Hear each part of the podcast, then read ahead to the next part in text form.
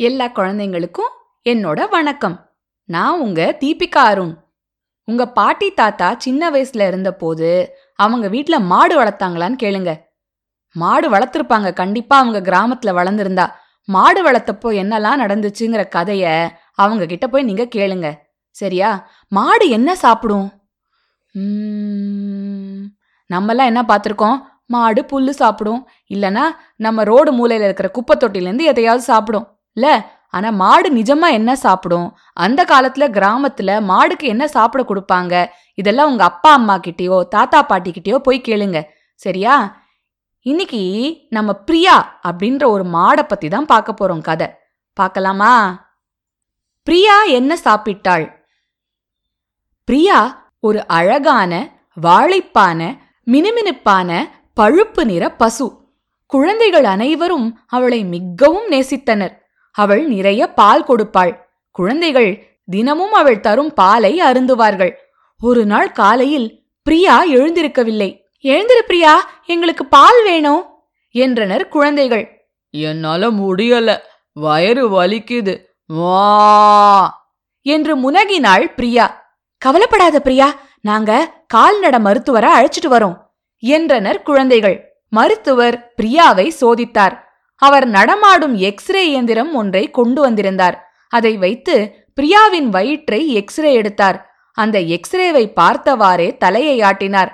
பிரியா நீ நிறைய பிளாஸ்டிக் பொருட்களை சாப்பிட்ருக்க உன் வயித்த வலிய போக்க நான் ஒரு ஊசி போடுறேன். ஒரு நாள் முழுக்க நீ ஓய்வெடுத்தா எல்லாம் சரியாயிடும் என்றார் அவர்.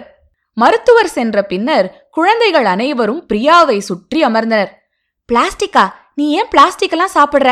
மாடுலாம் பச்சை புல்ல தானே சாப்பிடும்? என்றனர். பச்சை புல்லா? பூங்காக்களை தவிர வேற எங்கேயுமே பச்சை புல்லே இல்லையே. ஆனா பூங்காக்களுக்கு வெளியில மாடுகளுக்கு அனுமதி இல்லைன்னு பலகல்ல போட்டிருக்கு. குப்பை கிடங்குல இருந்து தான் எங்களுக்கு உணவு கிடைக்குது.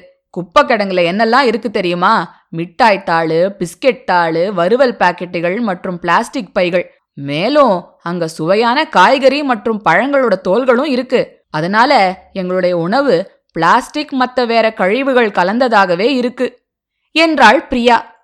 உங்களைப் போல எங்களுக்கு விரல்கள்லாம் இல்லாததுனால பிளாஸ்டிக் கழிவுகளை உணவுலேருந்து எங்களால பிரிச்செடுக்க முடியாது.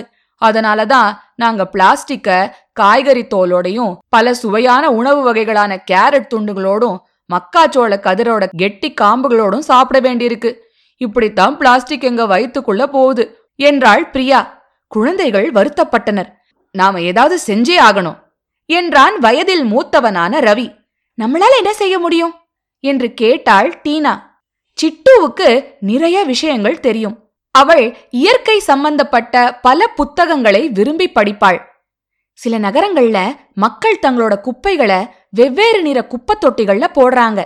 உணவு கழிவுகளை பச்சை நிற குப்பைத் தொட்டிகள்லயும் பிளாஸ்டிக் கழிவுகளை சிவப்பு நிற தொட்டிகளையும் மற்ற கழிவுகளை நீல நிற தொட்டிகள்லையும் போடுறாங்க என்றாள் சிட்டு. நித்தேஷுக்கு செயலில் இறங்குவது மிகவும் பிடிக்கும். நம்ம தெருவுல வசிக்கிறவங்களை எல்லாரையும் அப்படியே செய்ய சொல்லலாம். அப்போ பிரியாவும் அவளோட நண்பர்களும் பிளாஸ்டிக்க சாப்பிட வேண்டியிருக்காது என்றான். அருமையான யோசனை. இப்பவே தொடங்கலாம் என்று குழந்தைகள் ஒரு சேர கூவினர்.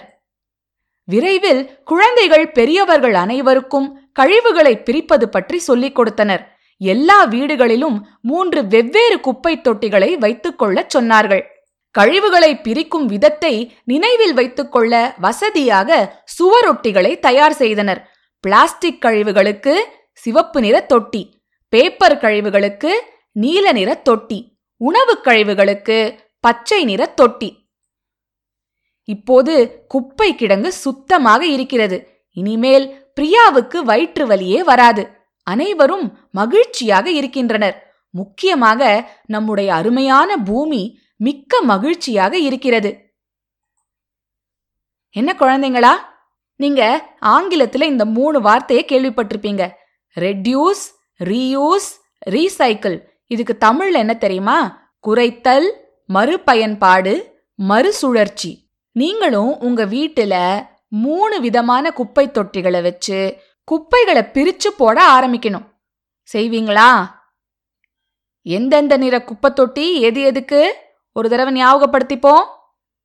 சிவப்பு நிற குப்பை தொட்டி பிளாஸ்டிக்குக்கு. பச்சை நிற குப்பை தொட்டி உணவு கழிவுகளுக்கு.